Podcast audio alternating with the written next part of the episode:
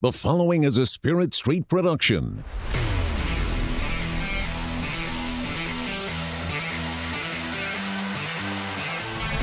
You've discovered your link to the Power Cat Podcast, presented by Fridge Wholesale Liquor.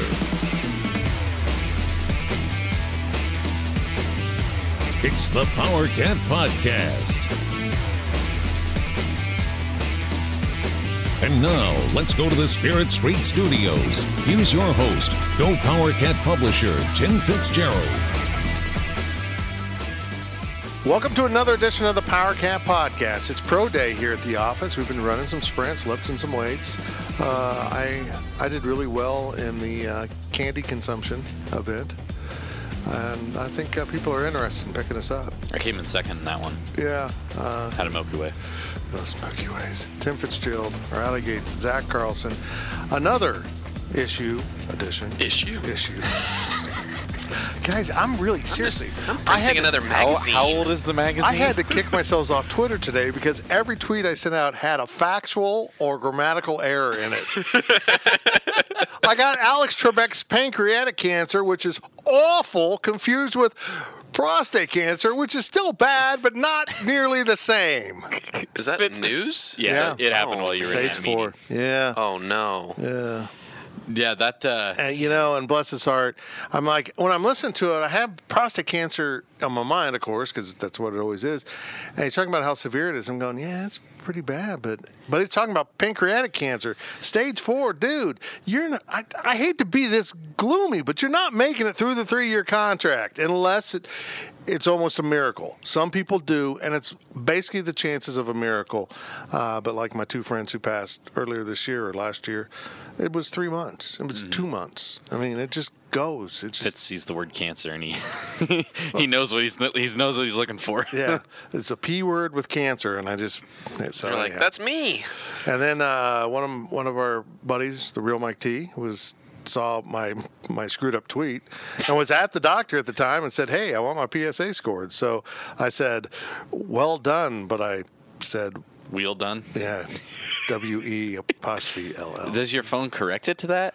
I don't know. I don't. I, I, I have no idea how that one happened. It must have. I, I, I'm gonna blame autocorrect. It Glad you were able to do it together. Golly. then Zach was at a pool meeting. Did you have to wear a speedo at the meeting? Not this time. Okay. Technically, Not technically, this that is the brand we use. Zach is the king of the Manhattan pools. People don't know that. Literally. Uh, no. He wears a crown at work, crown, speedo, and whistle. That's it, man. That's all he's got on most of the summer. okay. The vision of that is just horrific. I hope we got some good stuff here. We got a little bit going on. It's, It's a- I'm not gonna lie, it's a great podcast. as I mentioned about Pro Day, it actually took place at K State, and we knew it because we were invited. Yeah. Um, We were I able to confirm this year. Yeah, it's yeah. Maybe we should just address it off the top Okay. before we get going because there are there was only one pro day question and it was just kind of who stuck out, so I didn't really put it in there. It Okay. didn't, didn't really fit the theme, but first first off, great pro day. Um, just Well, for the would you know if we it was a crappy there. one? Yeah, that's what I'm getting at. We were there, so it was great. Um, it was uh, it was interesting to see a lot of that kind of stuff and uh, um, just just uh, the ability to get coverage on kids because if find me one reason that pro day coverage hurts you can't there's not No, I, you know what? Let's let's explain this. Coach Snyder never allowed media to attend pro day for whatever reason, and I find it particularly baffling because these aren't his players anymore. They are his former players, and he's still restricting their access to media. That really bothered me. But pro day wasn't worth putting a big stink about. And then they wouldn't share any numbers. They wouldn't really tell anyone anything, and and I'm like, uh, maybe he doesn't want people to know that. The level of athlete they're actually trying to play with.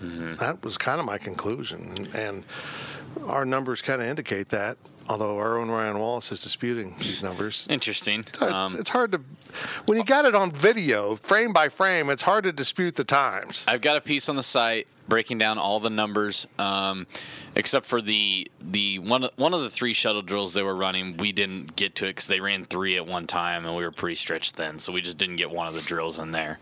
Um, all of the bench press numbers, the vert numbers, the broad jump numbers are all 100% recorded accurate. Those are right.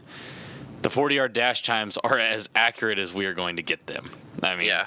Unless you want to get technical on oh, I think he moved then and or I want it timed from when his hand left the ground, which it's when you start moving. Yeah. When- The moment you make forward progress to start your 40-yard dash, the time stops. Not when the hand comes up, not when you're 10 yards down the thing, and then it stops when you hit the line. Yep, those are the start stop points, and and there's no official time. There's no one there officially timing it. Every every scout has their own watch. They all do their own thing. It's a, I find that strange. yeah, I do too.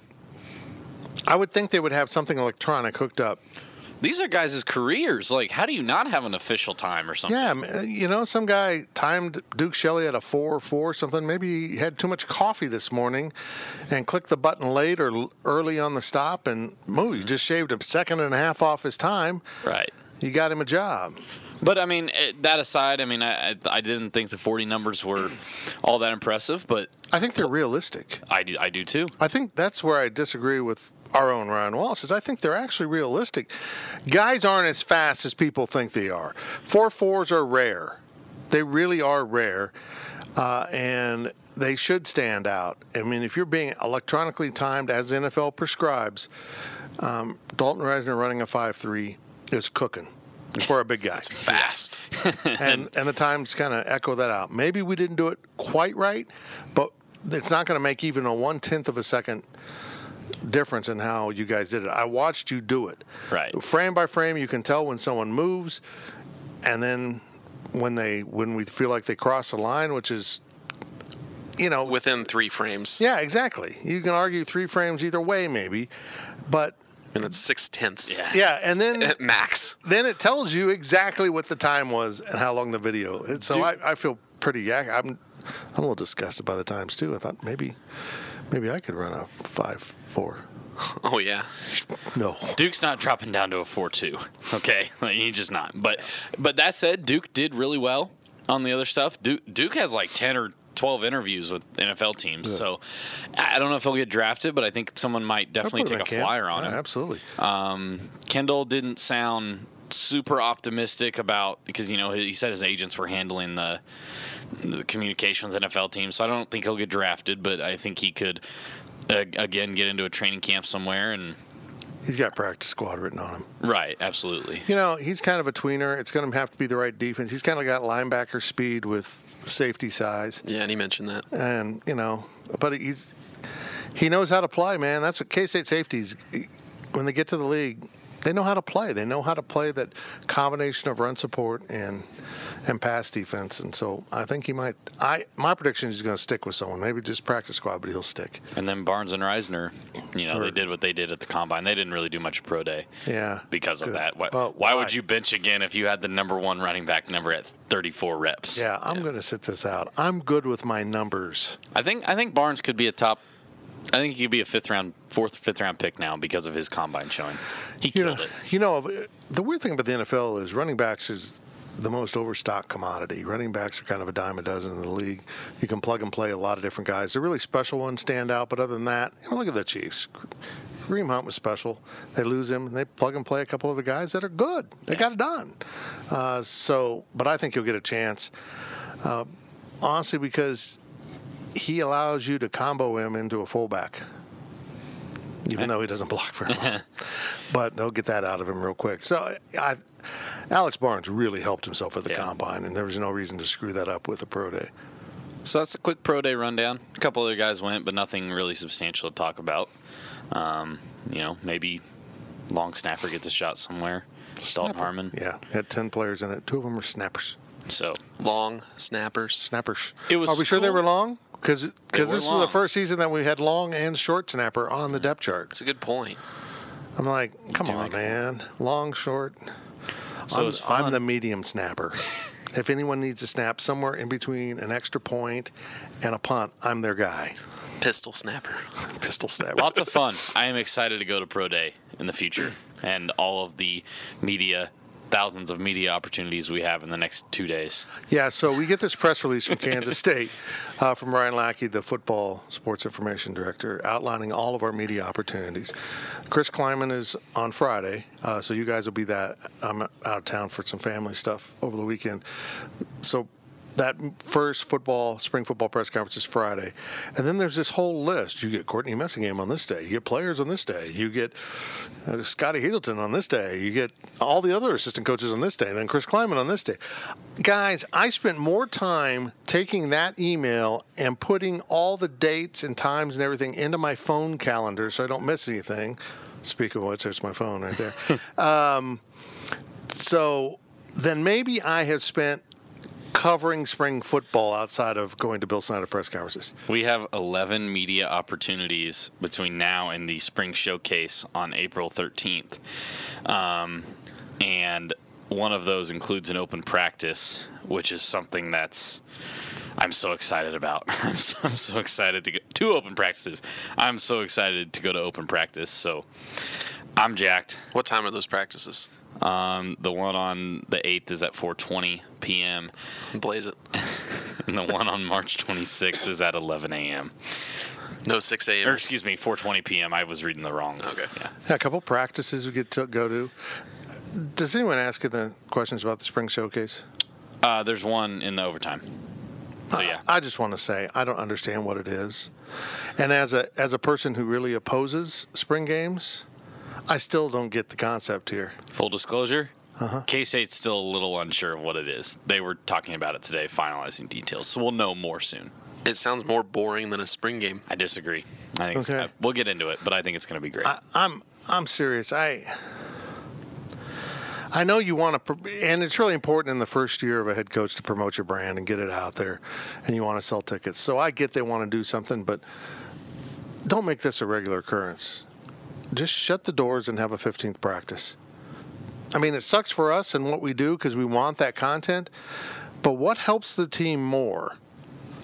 Some public scrimmage in which you're not really going to show much a showcase in which fans will be on the field during a. I don't understand this at all. They'll be mic'd up. You want entertainment? Mic me up. no, don't do that. I strongly encourage you to not do that. Play the national anthem and mic me up. No. no, no. For the record, I think it's going to be good. I, I think I think it'll be good to get some insight. Optimist. It's gonna be terrible. It's gonna Pessimist. Bill Snyder is going to watch this and he's gonna be like, Ron "Why Prince? didn't I think of this before? This is so boring. This is more boring than the spring game." I'm not shocked Zach hates it. Well, we'll just. He'd get better video out of a, a game. That's I, fair. I think. Where spring am I gonna get my Zach Reuter touchdown highlights for the senior video, Riley? This is- fair. This is very true. Well, that's a big open for a podcast sponsored Yeah. by the Fridge Wholesale Liquor. Kind of buried the lead there. We're working on this. Is really exciting. We're working on a studio sponsor, and we basically got a deal done. We're going to have a our brand new studios here. will have a name. Sources say we're in contract negotiations with people. Yeah, Wojbomb. yeah. Call it Gates bomb. Eh, that sounds dirty. And by Gates bomb, I mean Sounds I like- walked in the office and Fitz told me, and Sounds so like therefore something I alcoholic. Sounds I'll like- take two Gates bombs and uh, two slippery nipples. Sounds It like you went to Gates Barbecue in Kansas City and And it's had a been a bad while. Had a vodka and barbecue sauce. no, so that's going to be re- really cool. It's going to be a great uh, strategic alliance with us and another company, local-ish company. It's pretty cool. They're local. Yeah, but it's going to be cool. Uh, and this segment's brought to you by Tanner. Speaking of cool, uh, when Kansas State gets sent to San Jose, as every bracketology person says, I will see you at Tanner's. These monkeys will be in San Jose. You gonna write the takes from Tanner's? No, uh, that's the problem. I will write the takes from home and then go to Tanner's. And just put on Goins. I think they're actually. I think they're going to make up a new tournament site in Guam, and then the Sweet 16 will be in Puerto Rico, and then they're gonna. Well, after that, we'll go to uh, Cape Canaveral and launch off to go to the moon for the Final Four. Okay, well, that wipes out the Okinawa regional. It's bad. Sure. I mean, there's there's two sub-regionals, pod sites within easy driving distance, Des Moines and Tulsa. And if you look at who the bracketology people are putting in there, there's hardly anyone local. I love you, but I'm I'm just gonna let you know right now. in a week or two when the brackets come out, if they get shipped out, I'm going to rub it in your face that I told you so. Just I saying. told you we have to spend a bunch of money. That's that's the exact right thing to do to the guy that's got to book your flights. You're leaving from Kansas City at 4 a.m.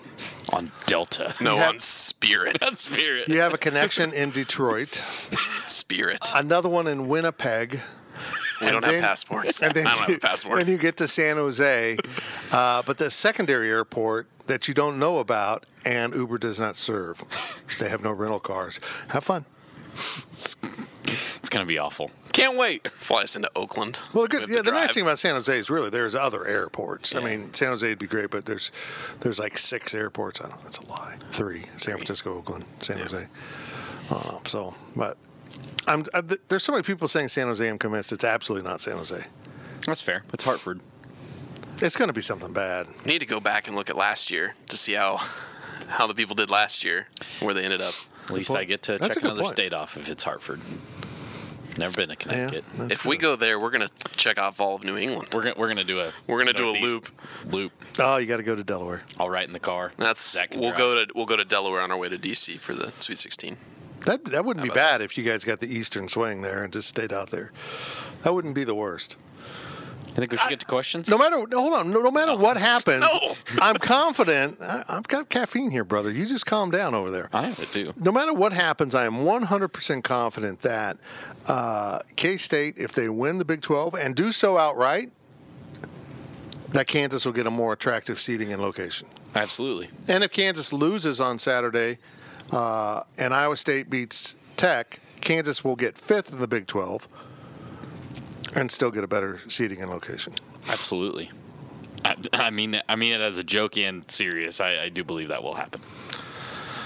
Okay, well, here we go. We're sponsored by the Fridge and Tanners, and I tell you what, this podcast will not be all be about oh memories of the streak. Can't wait.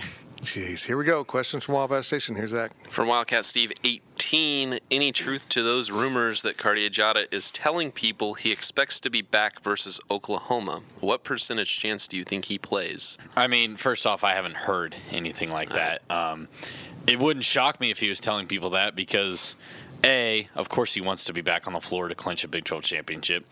B, if a student asked him on campus, you know, if it's something like that, I don't know where the rumors are coming from. Hey, Carter, you going to play on Saturday? Oh, yeah. Oh, yeah, yeah, I'll play. Things like that. I, I don't see him playing. We would be, he would have dressed out at TCU if he was going to play against Iowa State, I believe, because that would mean he's healthy enough to go if they needed him against TCU. So I believe he would have been dressed out against TCU. I don't believe he'll play on Saturday. I'd probably put it at like 25, 30%. I'd be surprised if he plays in Kansas City. Yeah. I, why would you?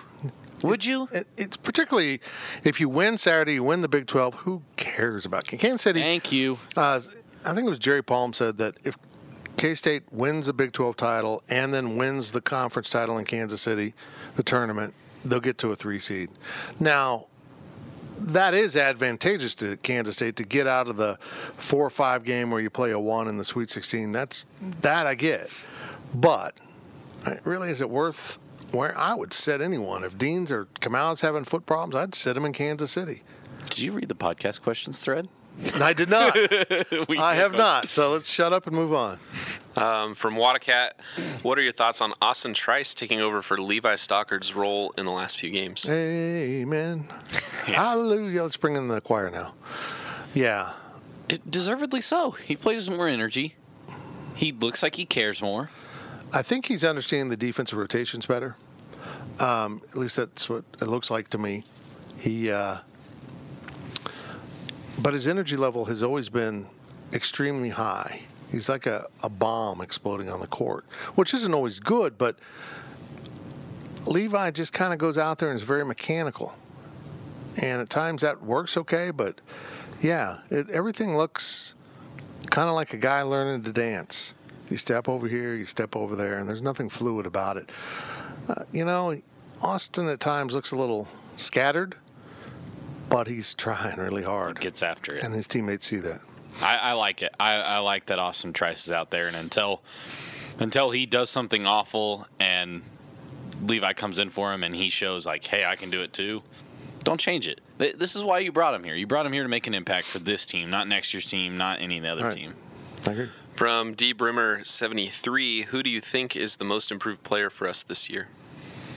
I am going to go with a bit of an interesting choice. I'm going to say Kamau Stokes. That would be my choice.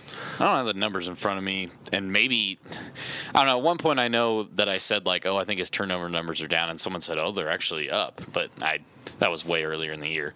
I don't know what they're at now, but he seems to be taking way better care of the ball. First off, he seems to be leading better. He's shooting really well.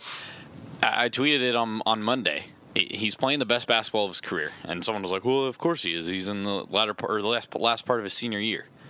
I get that, but it's it's a little bit it's different with Kamau because we've always just pounded our head against a wall, you know. Right. That's for me. I, you can talk about tangibles, his stats, and all that stuff. For me, it's intangibles. When Kamau has the ball, I'm not like, don't do it. Mm-hmm. I know what you're thinking. He's going to shoot it. I, I'm not in fear of what's going to happen right now. I, I kind of find comfort at times when Kamau's in the, you know, has a ball in his hands. At time, almost once a game, he does something like. Dude, just make the easy pass. I don't know why you're trying to go behind your back. I don't know why you're trying to do that right there. Just you kind of make the game too hard at times.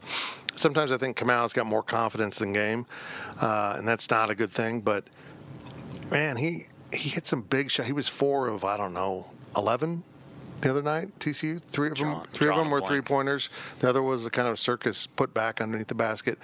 Um, but every one of those three pointers was crucial in the momentum of that game. TC would kind of make a little push and boom, he'd hit another one. And he's been doing that all year. Xavier's been pretty good as of late, too. Xavier's improvements have been even more subtle because I think they've been rebounding. This team's better rebounding for one reason. And it was supposed to be Austin Trice, if you remember from recruiting. They needed to go get someone that took rebounding seriously. They found it, and it's Xavier Sneed. He's rebounding extremely well from the three spot. It's been really impressive, and he's made everyone else better rebounders because of it. Uh, and his defense, next year, he's going to be the defense stopper. He absolutely will be. He'll take over Barry's kind of stopper role if the matchups are right. So I, I, either one of those guys or Pierson McAtee. I'm going to I'm, I'm going to take a hard stance on that. Pierson coming off the bench has hit his three pointers. Pat Muldoon went from not playing a second to playing a couple seconds. That's impressive. we'll set aside the fact that it was because of NCAA transfer rules that he did not play last year. I, I- I'm comfortable with either series of events. From Wagcat, is Barry Brown tired from playing too many minutes? Looks like it, doesn't he?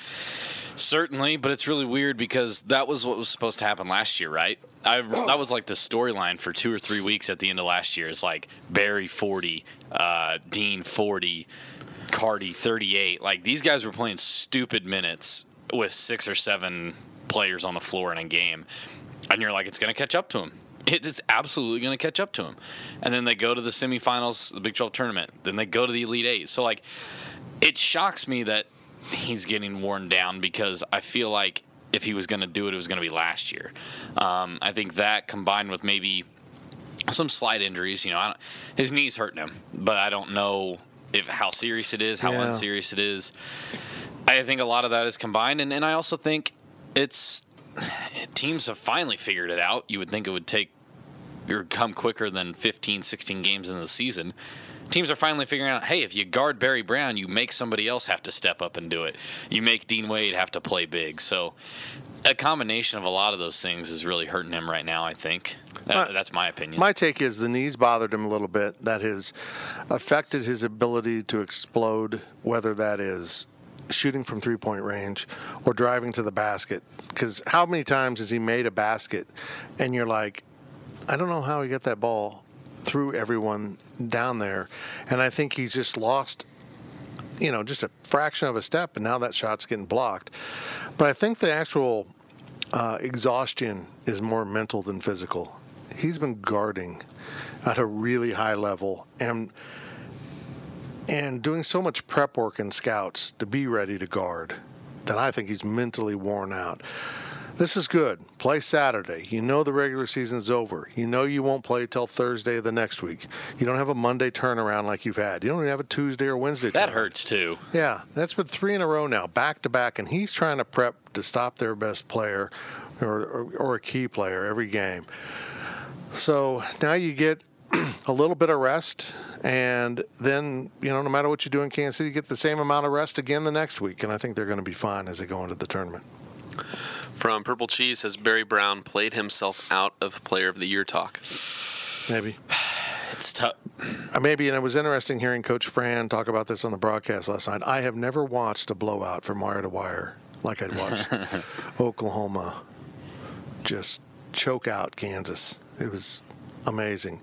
Beautiful. As and as you slowly watched Coach Fran Fraschilla start changing his entire Big 12 ballot on the air.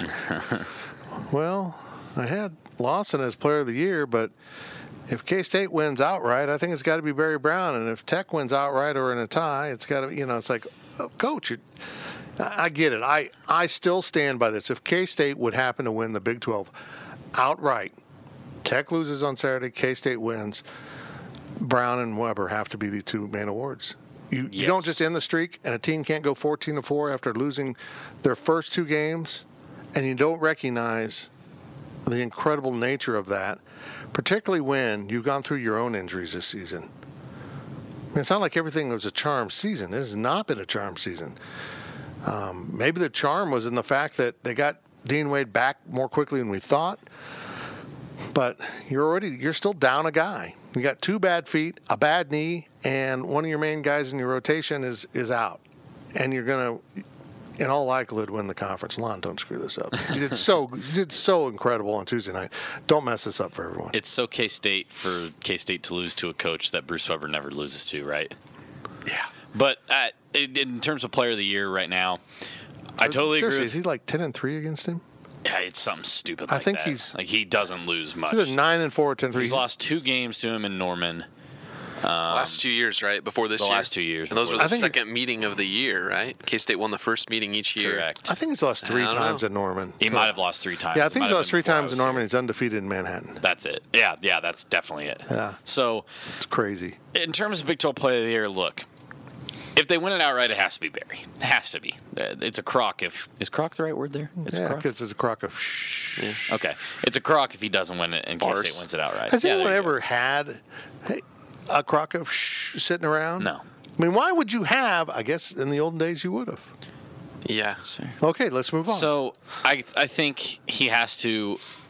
Um, if it's a tie with Tech, look, it's really tough to make a case for Barry Brown over Jarrett Culver when Barry's had this dip in production and Jarrett Culver hasn't. He's only improved every single game since KU on Jan- on February second. He had ten points and he's just he's improved, he's improved, he's improved, and and he's played at that level. So it's it's really tough to to make a case against him. And then I'm going to say this, and this is going to really suck. It won't shock me if Dedric Lawson wins it. It really won't. well, the people have convinced themselves he, themselves that he's an All-American. And he's up for the National Player of the Year right now. Yeah, and I think it'll say a lot about how KU's perceived inside and outside the conference if he's not Big 12 Player of the Year, but he's an All American. Mm-hmm. Like he's a really talented player. He's a next level guy. If I had an NBA franchise, I'd, I would not hesitate to pick him because he's got an NBA game. He's a casual scorer, never plays too hard, but he'll step out and hit a three pointer for you and put a nice move on against lackadaisical defense. Uh, if you feed him the ball enough and he takes enough shots, he's going to have 18 and 12, and you know three of the rebounds will be his own putbacks. Yeah, he's a stat stuffer because he, he's putting a lot of effort into his stats. Mm-hmm. I think he's a really good basketball player. But the player of the year for me is the most impactful player in the league. And to say that Kansas having their streak broken, it's not just the best player then. It's it's how did this transpire? How did this take place? Who was most responsible other than Adidas and the FBI for breaking the streak? And when you talk players, it's Culver and Barry Brown. If, if stats were all that mattered and winning didn't at least factor into it some, Trae Young should have been Player of the Year last year, not Devonte Graham. Right. But there's a reason that he was, and it was the right choice. That's a, that's a perfect point. That's this is the flip of that. Just because you got great numbers, but your team isn't achieving, uh, you know, I yes, Riley, yes. Every now and then I say some smart yeah. things. Back to Zach. From Wildcat Tad 2, if we win Saturday, do you think we should rest our guys during the Big 12 tournament? I no, but I wouldn't. I if someone is hurting, do it. If they're hurting to the point where they could really Right. re-injure themselves, yes. But look, I'm going to sit here and make a case and say, hey, the Big 12 tournament doesn't matter. Conference tournaments don't really matter. But at the same time, they're nice, right? You like to get that extra trophy. You like to get the automatic bid. Um, you like to have the bragging rights. Say, hey, we we won in the regular season and the conference. I would absolutely love to see K State go balls to the wall, try to win the conference tournament. So I don't think you should sit him, but but I also don't. I also think if if you got Barry Brown and he's like, he's you know I'm I'm hurting, coach. I, I got this and that. Don't risk it. It's not worth it. Yeah, it's not. It's it's not. I mean, be one and done in Kansas City, get more rest. But if they're all good to go, I would not play Cartier Diarra. I just wouldn't. That's It- stupid. He's got a broken bone. It needs more healing time. You can't rush healing a broken bone. So I don't get. He's making great progress. It's a broken bone. It's not like he can rehab it faster. Can drink a lot of milk. I guess. Unfortunately for a team like K State, this is what sucks. If you lose on Thursday, that hurts you. I mean, that that'll take you from a four to a six. Good. Oh, yeah, I'd rather be on the sixth line to be honest. Yeah, that's But, what uh, people don't get that. The four or five line sucks. That's not a good place to be because Right. you're going to turn around in that second round and you're going to play a four or five. You're going to play the opposite one, Right. and then oh, you win that. You go to a Sweet 16 site and get in one. It's Unless- just it's just not like your KU where it's like, oh, are we going to be the overall number one seed, or are we going to be the fourth fourth number one seed, or are we going to be a low one seed or a high two seed? You know, it's it's not it's it's pretty drastic if KU State loses at some point. yeah. Get to that six line where you play a three, not much difference in a four, and and uh, then you got a two in the Sweet 16. I like that. Yeah. From Canelio, Saturday's game, the biggest in Bramlage history. We win, we hang a championship banner. Ah, that's a great question. It's tough. I've been debating this for a while. No. It's got to be the ending the KU streak, right? KU 08. Yeah, I. That's huge, but I might go yes, if because we'll know if Tech loses to Iowa State, and you could win the outright conference title emphatically on your home court. Fair. I think in terms of impactful game, it in and of itself, I would say the OU or OU KU game in 08 because that was a big game no matter what. It This meant is- more to the building itself. They had never won in the building. That's why it was mm-hmm. more important. and I- and I hate to play this card because it sounds like I'm faulting K State for losing four Big 12 games this year. If you'd have beaten Texas earlier this year, you'd have clinched it earlier. So It's true. Yeah, Or Iowa State. Right. I Yeah. mean, That's Yeah. true. Uh, plus, let's put this on the table. It's Oklahoma, man. yeah. I mean, it's they not just, a good. Oklahoma they just played out of their minds, but that was at home, and everyone in the Big 12 can play out of their minds on some night. If it's Tech, if you're literally going head to head for the title, yeah, I would probably Maybe. give you that. yeah. Or even if it's a better team than Oklahoma. I, what I don't like about this is Oklahoma has that gear. We just saw that gear, and God help us all if they bring that gear to Manhattan Mm-hmm. on Saturday. It's it's a top three game though. I think in the history, I, I'd give it that. From Purple Cheese, if we share the title with Tech, does that take does that take away from it at all? I don't give a crap.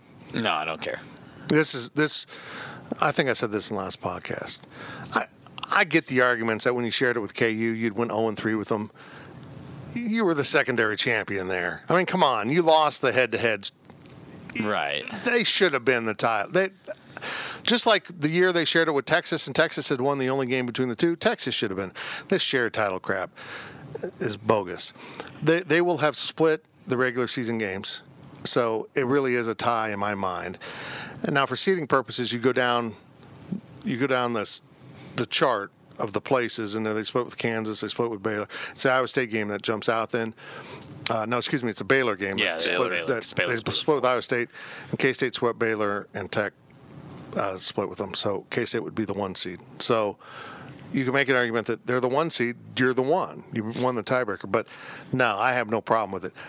I, I'm more than happy to share a Big 12 title with anyone other than Kansas And even then, I mean, yeah, yeah, you don't want to share with KU, especially if it would have because you don't exist. You don't Right. share it with KU. ESPN never talks about the shared titles. They literally make it sound like every title KU won it outright. And I, I just think in general, though, uh, focus on K State winning a Big 12 championship.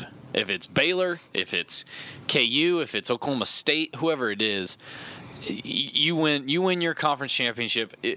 K State fans don't walk around going, "Oh, that yeah, we shared with KU." No, We won the Big 12 in 2013. That's what they say. Mm-hmm. So I yes, I agree. It would have taken away from it if KU had uh, been in a share. But and, and also Texas Tech is a really good team, and you got to respect the hell out of Chris Beard. He's done a phenomenal job this year, and there's nothing wrong with sharing with Texas Tech. He's a he's a perfect perfect example for Kansas State to follow next year. They were Yes. picked seventh. They had lost almost everything. and they lost their best recruit. Yeah, and off they go. They go out and get a grad transfer here and a player there and piece together this roster. It's exactly the template that Bruce Weber and his staff need to follow because next year is going to be rebuilding time. And for the third time in seven years, eight years, whatever it is, that's a lot of rebuilding. That's a lot of in and out on the roster because they, bluntly put, they miss on a lot of kids. They bring in a lot of kids that they clearly find out they can't play at this level and move them on. They re-recruit. They're going to be doing a lot of that, and that's fine. That's the game now. Um, but uh, it's going to get very interesting. But you get a lot more rope to play with when you got a Big 12 ring on your finger that says you're you're the champion. From Wildcat Will 41, last question of the first half. Uh, relief, added motivation, or pressure for our players to know the outcome of the Texas Tech Iowa State game? I mean, I think you got to say pressure and added motivation are kind of the same thing in that. Well, I think it depends on the result. Yeah, Right, Let's take okay. let's take it that way. Okay, Tech wins. I think it's pressure. Pressure. yes. I think it takes pressure off if Tech loses because you know you can lose, and they might actually go out and lose. I that's exactly what I was getting at there. It reminds me of their preparations for Kansas. They they said after the game, well, we knew we had a game lead to play with. Oh, so it was clear to me they were admitting, well, we knew we could lose this game, so we didn't put a lot into it, and it, which really bothered me. Um, I don't know if they intended it to sound that way, but it sure felt that way to me. It makes me worry about the psyche of this team. That would be a game they'd lose. Uh, but then again, it's Oklahoma, man. You, you've been beating Oklahoma when you're asleep. But this is a K State team that, like, for the first time in any team I've ever covered or interviewed or anything, I believe them when they say, "Man, "We don't really care. We don't care what anybody else did. We don't really care about the other results." Like, I would be shocked if the TV was on in the locker room on Saturday. Oh, I don't think it will be. They'll I would know. be shocked if their phones were in their possession. Yeah, they'll know. I mean, they'll. People, Focused, locked in. yeah, ready to go. I'll be interested to hear from you guys if they announce the scores. Not great history with doing that now, is there? No, no. Well, we'll see. I, I, I agree with you. Generally, this has been a mentally tough team. You don't go seven and two on the road in this conference uh, with the, you know, the seven, six of the seven wins right in the middle, without being a mentally tough team. So they need to take that kind of psyche that they bring into the road games and bring it home, and just go about your business, play hard, go go get some wins. Man, this is it. This is amazing. And I, you know, when we found out this wedding was on the state, I'm like, oh, there'll be nothing going on. This should be the last home game. Uh, you know, it'll be before. I don't want to miss Kansas City. Wrong. Oh, believe me, I'll let them know. Sorry. The worst part is tip off for the wedding is 5 p.m. Central. We'll be right back on the Power Cat Podcast. The Power Cat Podcast continues shortly.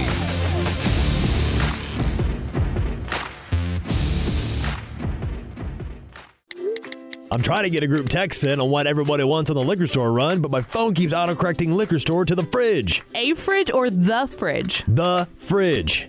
It just did it again. Well, the fridge is more than just a liquor store. The fridge has over 3,000 wines in stock, the area's largest selection of spirits and craft beers. Plus, they're back to back winners of Beverage Dynamics Retailer of the Year. Oh, I get it. Wow. Smartphone. Autocorrect your next liquor store visit to the Fridge Wholesale Liquor, 1150 Westport in Manhattan. Online at fridgeliquor.com. For more than 20 years, there's only been one reliable source for exclusive and unmatched premium K State sports news content. It's GoPowerCat.com. The tradition continues as Tim Fitzgerald, D. Scott Fritchen, and the other Go PowerCat sports experts continue their relentless coverage of K State sports. So make sure you're subscribing to the one and only Go PowerCat. Hey, K State fans, it's time to come home to GoPowerCat.com.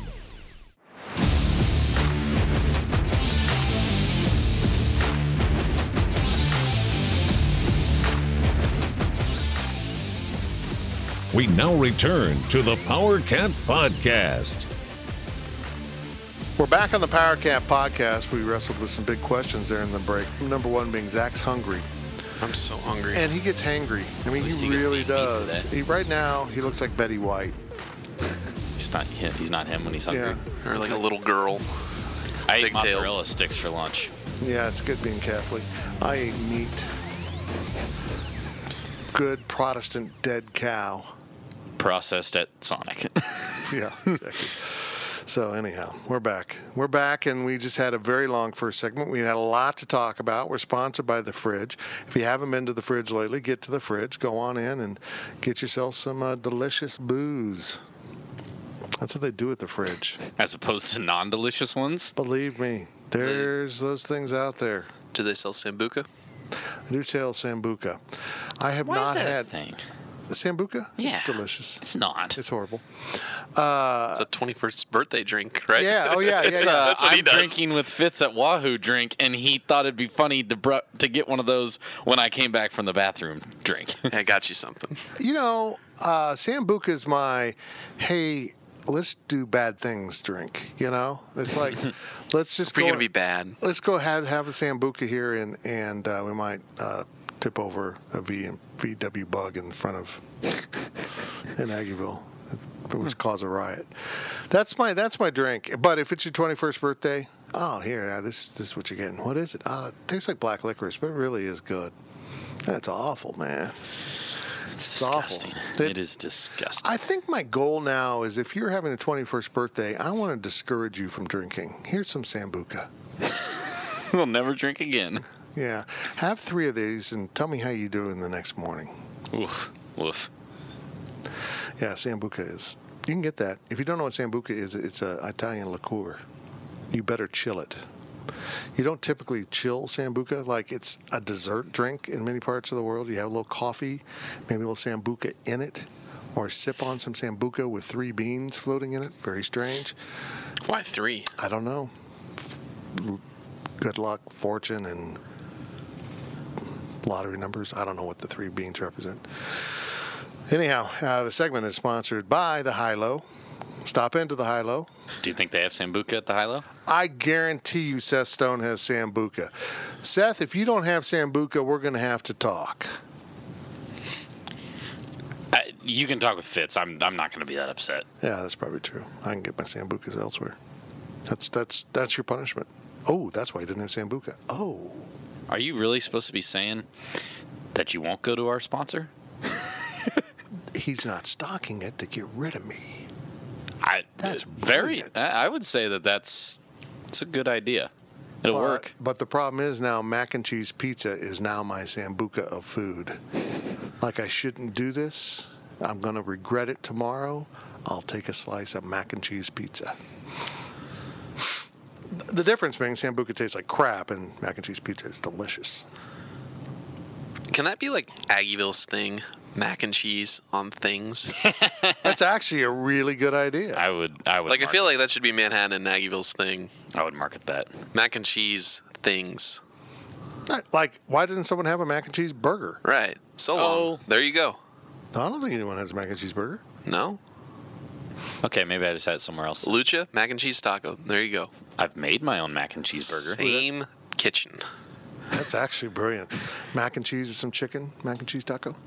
Yeah. I mean, that sounds awful, but Oh, Lucha does a lot of awful things. Yeah, I've Lucha stuffed- Lucha will put stuff together and you're like, oh, and then oh. I've stuffed a burger with mac and cheese before. That's pretty That's delicious. awesome. I can never get the middle done, so that, that's fine. That'd be perfect for me. Yeah. Here we go. Uh, questions from Wabash Station. Here's Zach. From the dot two, since KU lost last night, They what, did? What are the odds Iowa State beats Tech, allowing the Cats to win outright? Now we go to Riley Gates with the score update as in progress from Morgantown. Dun, dun, dun, dun, dun, dun, dun, dun. That was awesome. well, um, things aren't going well for the Fighting Steve Prohms. Is at the half, West Virginia, uh, the Big 12 doormat Mountaineers have a 21 point lead on the Cyclones. And they've scored how many points in one half? 54. That's a damn good game for Bob Huggins' team, and they've done it in one half. Yeah. Back to the podcast. Marial Shayok is not playing. Yeah, so they, they don't play defense at all, apparently. Well, yeah, that too. and he's the Big 12's leading scorer, so not great. Um, and it sounds like he's very questionable for Saturday. not great. Not great. You're going to need that Hilton Magic. That has not been magic this year. Yeah. You know what? Iowa State basketball needs to be sponsored by Bass Pro Shops because if you need help learning how to fold up your tent, the Cyclones will do it for you. Wow. They're just shut it down, man. I don't see any way they beat Tech. Early in the season, I'm like, ooh, that's going to be a tough game. Yeah. Iowa State's done. It's, man, what game did they lose right after K State? Dang it, I'm blanking now. Whatever game that was. Is it Baylor? Oklahoma State. Yes, because Baylor? Baylor Yeah, came Baylor, into yeah, yeah. Baylor came into Ames and won, and it was like they beat K State, and they're like, "Yo, we're in the picture. Like, let's do this. Let's go." And then Baylor won. They're like, "Yeah, Like we're in the picture. they're like, we're done." That's what it was. That's Iowa It's State. unbelievable. I wonder if Fred, Fred Hoiberg's uh, phone is ringing. yeah, UCLA Wasn't he on the called him. broadcast? Yeah, he was on a He broad- was? Yeah, he was on the Baylor broadcast. Yeah, yeah, they had him on there. Whoa! Yeah. I had no idea. They I was just- like, Fred?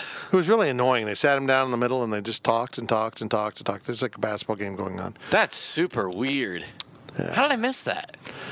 Yeah, I don't think he's. Wasn't there a K State game they did something like that for? What was that? Uh, Yeah. yeah, it was the West Virginia game. Yeah, because Jevon Carter. Was That's back. right. Okay, yeah. And then K State went on a miraculous run while he was on the air. Yes, indeed. Uh, from Raistlin 1982. I think that's new. I don't. I don't think I've ever said that before on the I think I've podcast. said wrestling before. Is it Rastlin? I don't know. I might have mispronounced It's not. it. I don't know. He's been around for a while. I know It's- he's been don't know if around. he's been- We've done a lot of podcasts. Hey, it's a podcast. Uh, does it seem like we are getting lowballed by the prognosticators with regards to our seed in the NCAA tournament? No. No, I mean you, you can't excuse a non-conference. I mean, it's Yeah. part of the resume. Georgia no. State was the best game. Yeah, That was the best, best the one. best game you won. And we're not just like that's not just our opinion. We went through the non-conference schedule. and We looked. That's the only team of the mid majors that's at the top of their conference that has a really good overall record. And even then, you're What still quadrant? What quadrant does that win I'd have to in? look it up. I don't have it off. the You know top of my that head. that's the other side of this. The other argument, as it's turned out, um, the other losses aren't, in terms of quadrants, aren't bad as you No. fear. They're just they're bad just losses. bad. A and M and Tulsa are bad, but they're second quadrant or something because they're on the road and The quad. I remember last year someone made a case on Selection Sunday. They were like, "Look, just because it's a quad one or a quad two loss, yeah, it's fancy to say, but like, that doesn't mean that much because a team could sneak their way into the quad one or quad two and be just awful. yeah. Tulsa and A&M aren't going to the tournament. No. are they? I don't think I don't think so. So, There's a chance, but I mean, yeah, if they win the tournament. So, uh, no, the, look, if K State's a four seed, I think you should be very happy. If they're a three seed, you should be overjoyed. If they're a five seed, meh. And if they're six, you're kind of like, well, that's disappointing. But Oh, play the chip on your shoulder then. Just Yeah. we get disrespected. Look, if K State wins the conference, share it or not, they should be at least a four or five, probably a four, um, and they should have an advantageous pod location, Des Moines or Tulsa. That's I. Re- I really am adamant about this. If you win the Big 12 title, as Kansas has done repeatedly, you should get advantages in your seating and location of games. You don't get shipped.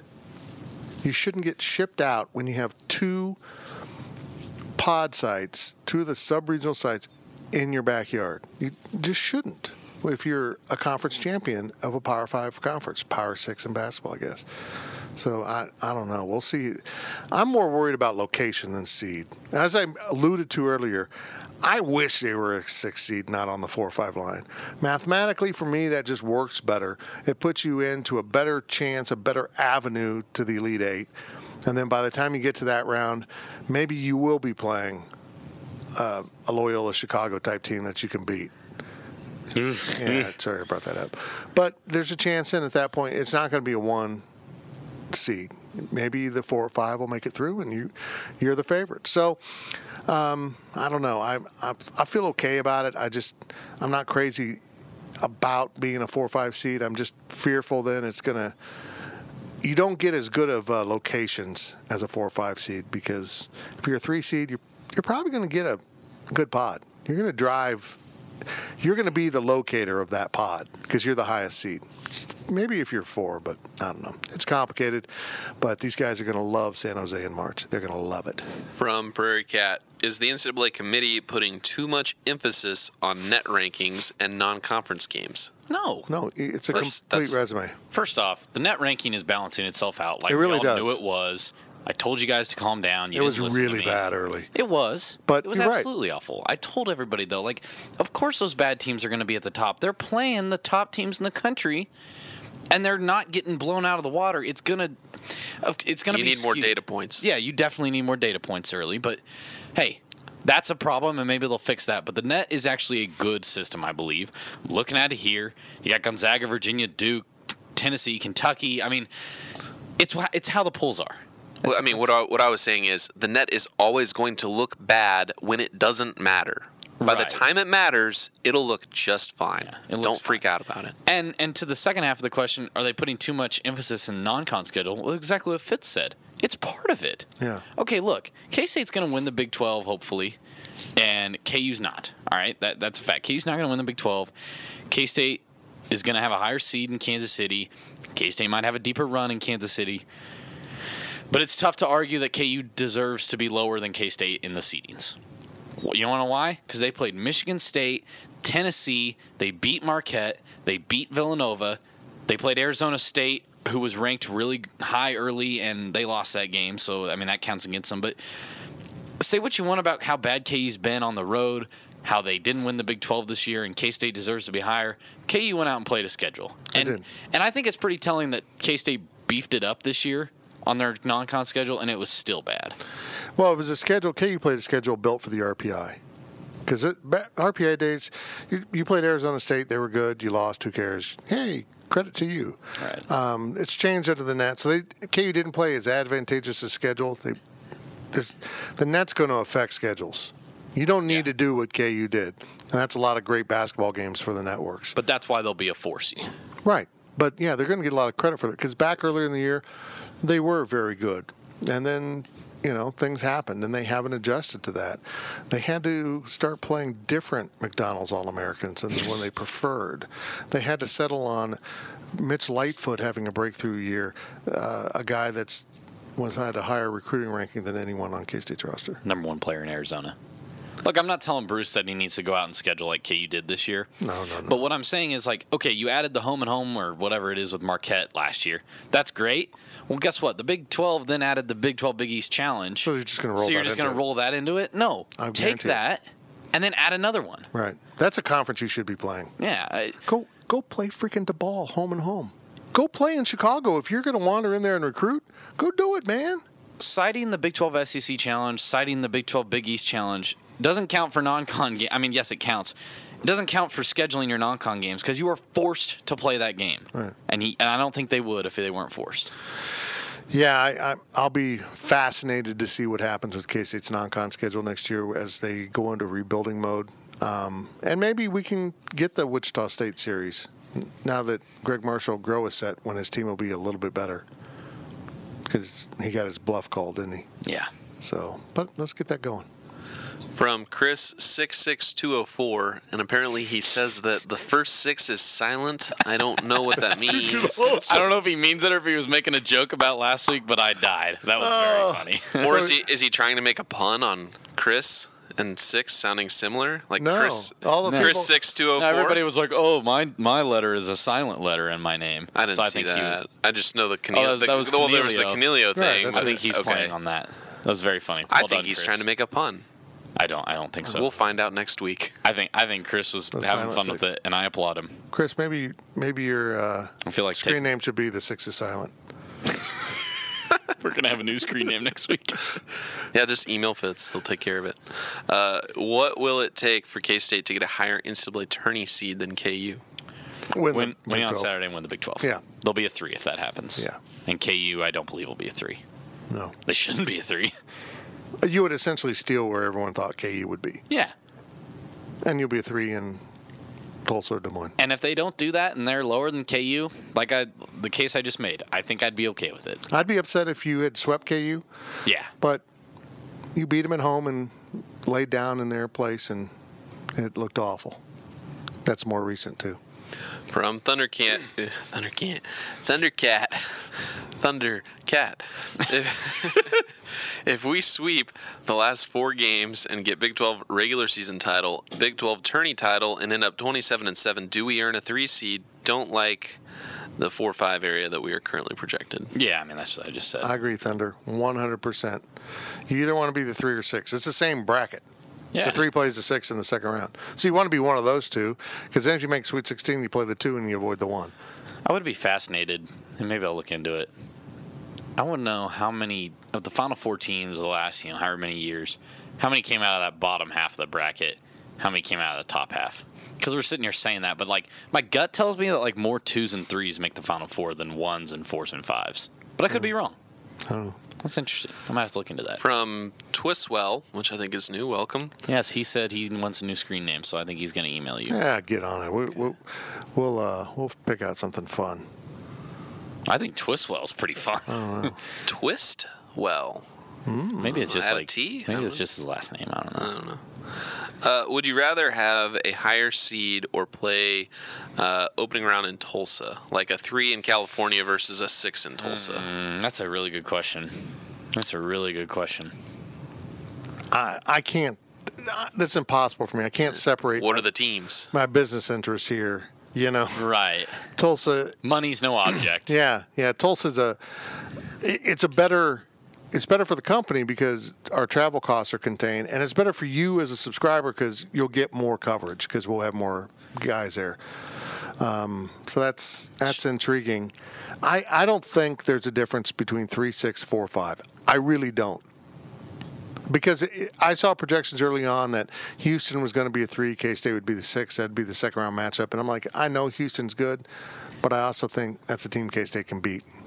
So I mean, I, as a fan, I think you would rather see a. You'd rather see your team higher, right, it, it's easier to brag on selection Sunday. and if you want to go recency bias, K State did not play well when they were at home last time.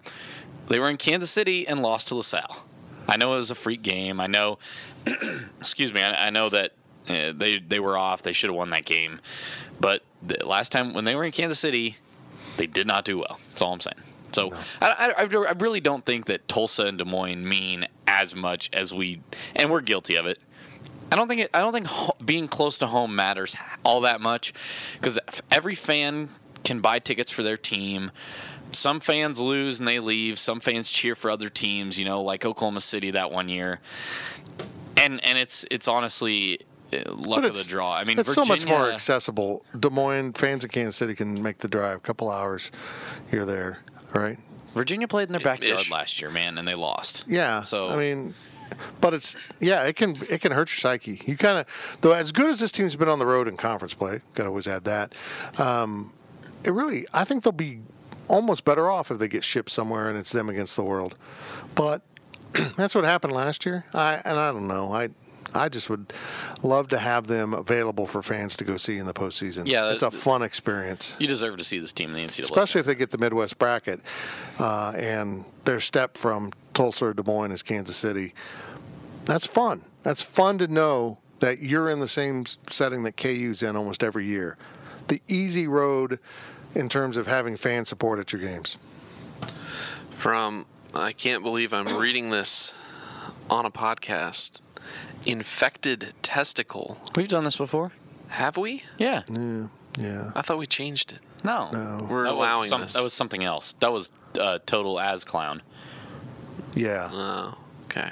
Whatever. We've done infected I testicle. on don't this remember. podcast before. I'm shocked probably every time I'll see it now. Uh, is it more important for K State to win the Big 12 or make a deep run in the NCAA tournament? Deep run in the NCAA tournament. Run in the NCAA tournament, but they both. it just adds to it. I mean, if you win the Big 12 and make a deep run in the NCAA tournament, you got the program running. You, Yeah. You know, I think at the end of the day, last year, we can all recognize that the Elite Eight run was kind of flukish. I mean, they caught a break, and I'm not, I'm, I'm not excusing it. I people catch breaks at the tournament all the time. I was damn happy it was the team I cover for once instead of the team I hate.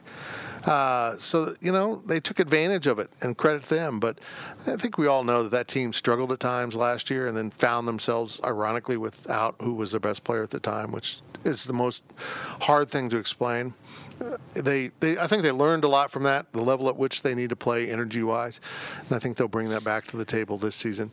So if you win the Big 12 and make an Elite Eight run, you know, a Sweet 16 run even, I think you've got a pretty good head of steam with your program, and and you might make a strong argument for a late player you want to add to your class that's going to help you, or you know, a, a four-year grad transfer that might be able to come in and, and be plug and play at a spot you really need. Did K State win the Big 12 in 2010? No. No. And yet, some of your fondest memories are Jacob Pullen hitting a big shot against Xavier and coming so close to beating Butler and going to the Final Four. I mean, the conference championship is nice, but at the end of the day, it's icing on the cake. And and for all the years that, that you made fun of KU for losing to UNI and Bucknell and, Bucknell and all these people, they won the Big 12 that year, but nobody was like, oh, hey, well, we lost to Bucknell, but we won the Big 12, you know, whatever. It, the Big 12 Yeah. is is not as important as a deep run. Last question of the second half from Canelio. Be honest, is this team a serious player to make the Final Four? I don't, oh, I don't really. Now, serious player, ways. two different things. Yes. Can they? Yeah. Yeah. Would I pick them? No. No. No, but if I get, it's hard to answer. It's a microphone. It's Sorry, I attached in front of your face. mic. Um, it, when you get the bracket, you'll have a better idea. But then again, what happened in the bracket last year in K State's regional was unheard of. I mean, K State was a nine, and Loyola Chicago was. Uh, 11? 11. 11. Yeah, they beat the, they beat the six in the I mean, no one in the upper half of the bracket made it to the Elite Eight. That's incredible. I don't know. if That might have been the first time that's ever happened. Uh, so, yeah, it's it's hard to pick that out. They have the leadership and ability to defend to get themselves there. Guard play to get guard play is so important in the tournament. They're a team that I won't be shocked at all if we're in Minneapolis covering them in the Final Four, and I also won't be shocked if we're home on the Sweet 16. Yeah, And I, and I don't mean that as a dog. Like I just so much of it's chance of who you catch. If K State catches a team that can just absolutely chuck it from three point range, and but only be good at it every third game, and that's the third game, then you you go through the Iowa State thing. yeah, it, we didn't we didn't expect K State to put up little effort against KU, but KU smacked them in the mouth and they just kind of fell. I mean, if that happens, You just don't. the NCAA tournament is so chance, man. No, it's it's unbelievable. That's what's so cr- incredible about it is, uh, rarely does a team like Loyola Chicago make it all the way to the Final Four. Usually those things get filtered out. Unfortunately, K State didn't filter it out, uh, and usually the Final Four then is pretty representative of the better teams because you survived four rounds. But man, it can be chaos. It can be, it's just beautiful chaos, and, and that's what makes the event so incredible. Can K State make it to the Final Four? Yeah, uh, but do they look like a team that belongs in the Final Four? No, they just don't have that dude. They just don't have that. You know, if you had a Michael Beasley with this group, yeah, I'm just amazed at what Bruce Weber's done with the level of guys he was able to bring in and how they've elevated now to be the type of players. Barry Brown is one of the most dramatic upgrades in talent I've ever seen. That goes on his resume. On, on Bruce Weber's coaching resume, Barry Brown belongs at the top. It's it's absolutely incredible. Barry was two steps behind Jacob Pullen when he came in as a freshman in terms of talent and has played his way up, maybe equal to Jake. I want you to wrap your mind around what I just said, maybe equal to Jake Pullen, and it's it's incredible. That's as much credit to Barry as anyone. He's been dogged about his commitment to getting better, and he's he's carried the program up with him, and it's been impressive, impressive to watch. So we'll see, we'll see what it takes him. Well, I'm really excited for Selection Sunday. I'll just be fascinated to see where they end up, and I'll be fascinated to see uh, how, how Saturday, how the next four games go, if it's four. The next game plus Kansas City, let's put it that way. What's this team going to do? Because they haven't done it much this year, but Bruce Weber teams lose their concentration once in a while. They did it at Kansas. They clearly did it at Tulsa and A&M. They just cannot do it again the rest of the year. They can't. I think they did it against uh, Loyola Chicago. They cannot lose their concentration. Because when they concentrate, when they're locked in and they play hard, we all might be going to Minneapolis. But we'll see. A lot of basketball to be played. A little bit more of the Power Cat podcast on the other side of this break. We are sponsored by Fridge Wholesale Liquor and our friends at the High Low. The gang will return with more of the Power Cat Podcast.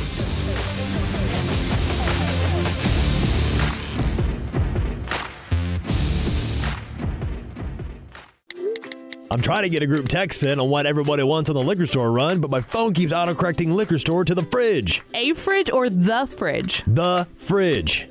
It just did it again. Well, the fridge is more than just a liquor store. The fridge has over 3,000 wines in stock, the area's largest selection of spirits and craft beers. Plus, they're back to back winners of Beverage Dynamics Retailer of the Year. Oh, I get it. Wow, smartphone. Autocorrect your next liquor store visit to the Fridge Wholesale Liquor, 1150 Westport in Manhattan. Online at fridgeliquor.com.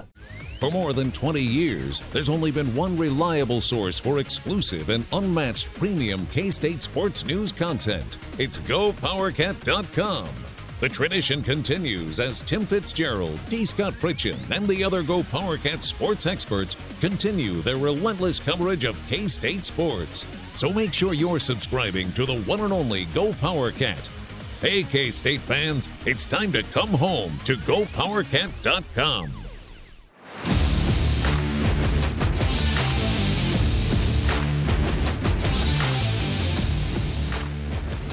Back to Fitz and the Power Cat Podcast, sponsored by Fridge Wholesale Liquor. And we are back with the Power Cat podcast. First half's gone, second half's gone. They were long, they were The enjoyable. game's over. Right? Uh, first half's gone, second half's gone. no, Game's it's it's like Oklahoma State at West Virginia, going to overtime. We have three overtimes. No, we're not doing that. No. Wait, was that that game? Yeah. Or was that a different one? Yeah. okay. I- West Virginia's feeling good about itself. it's apparently. late in the year, man. All these Hey, uh, let's get another live score update brought to you by our friends on the board named Infected Testicle. Wow. But keep in mind, by the time this podcast is on no, the it's site, the NFL draft. I don't know what the Oh, yeah. NBA draft there, is. this score is going to be complete. But I don't. Nobody Alright. watches the NBA draft. West Virginia is leading Iowa State 69 nice to 55 with 12:46 to play in the game. So the clones are coming back. They're chipping away. But uh, but West Virginia still maintain that lead. Uh, Iowa State scored 22 points this could you repeat that score for me? Is Oh, now it's 71 to 55. Oh, that ruins the whole joke. but it was mind. 69 to 55. Nice. Nice. Lowercase n period at the end. Nice. Nice. Okay. Uh, we're, We're sponsored by the Fridge Wholesale Liquor, and uh, we don't have a segment sponsor here. we will. I just don't right now. It's kind of depressing. We could offer it right now. You can have a, a bid on Wabash. Have people bid for it. For their Somebody message. actually did ask that last week. what?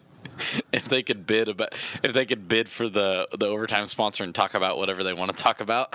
Oh, that'd be kind of funny. Yeah, yeah. If you want to do that, if you want to pay me money to have like thirty seconds to talk about something, We will take all of your money and then read whatever you want us to read.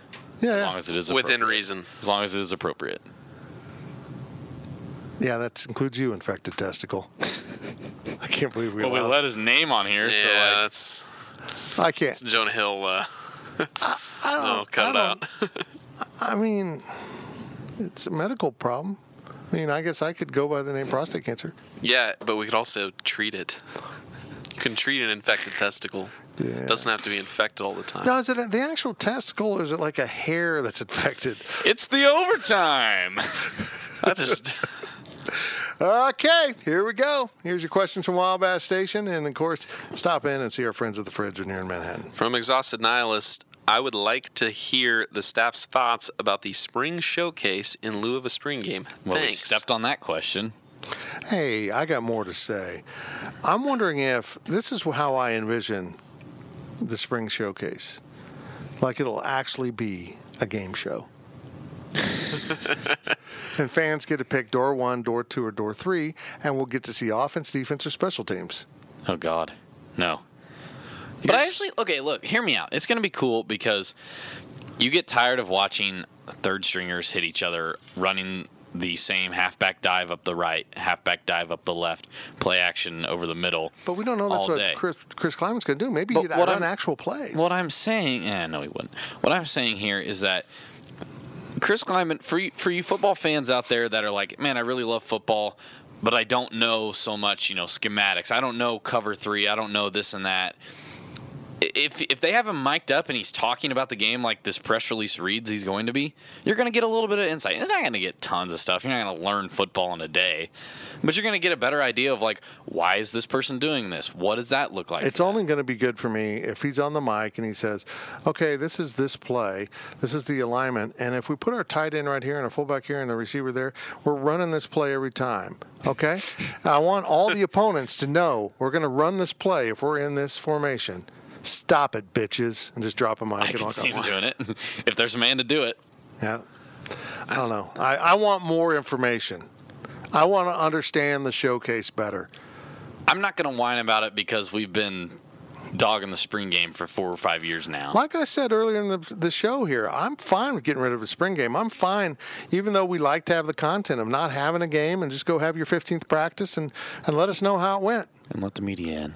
I mean, the only thing that I would like it would be like contests, like who can kick the longest field goal, or like passing or jugs machine. Like do something like Maybe like they that. will. Maybe they will. I I would complain less the if best- that's what it was. If it was a showcase of your talent. Best, like, have a passing game, you know, some kind of passing contest with the quarterbacks and then the non quarterbacks. Well, we saw Field goal Colby. kicking contests amongst the kickers and then the non kickers. I know he's not on the team anymore, but we saw Colby Moore's arm today, and uh, the dude can sling it. So I have a feeling there's some guys on the team that can throw the Well, ball. yeah, when all your defense played quarterback in high school, like That's going to be a lot of that going You on. know. He's throwing the routes. I don't understand the spring showcase, but I hope there's a Ferris wheel and the Goo Goo Dolls. I do too, and the Sizzler. Oh, are you a Sizzler guy or a Tilt a Whirl guy? I was a Sil- Sizzler guy when I was 12. a Tilt a Whirl guy. I think I'd throw up now. Yeah. is that because you always had to sit on the outside?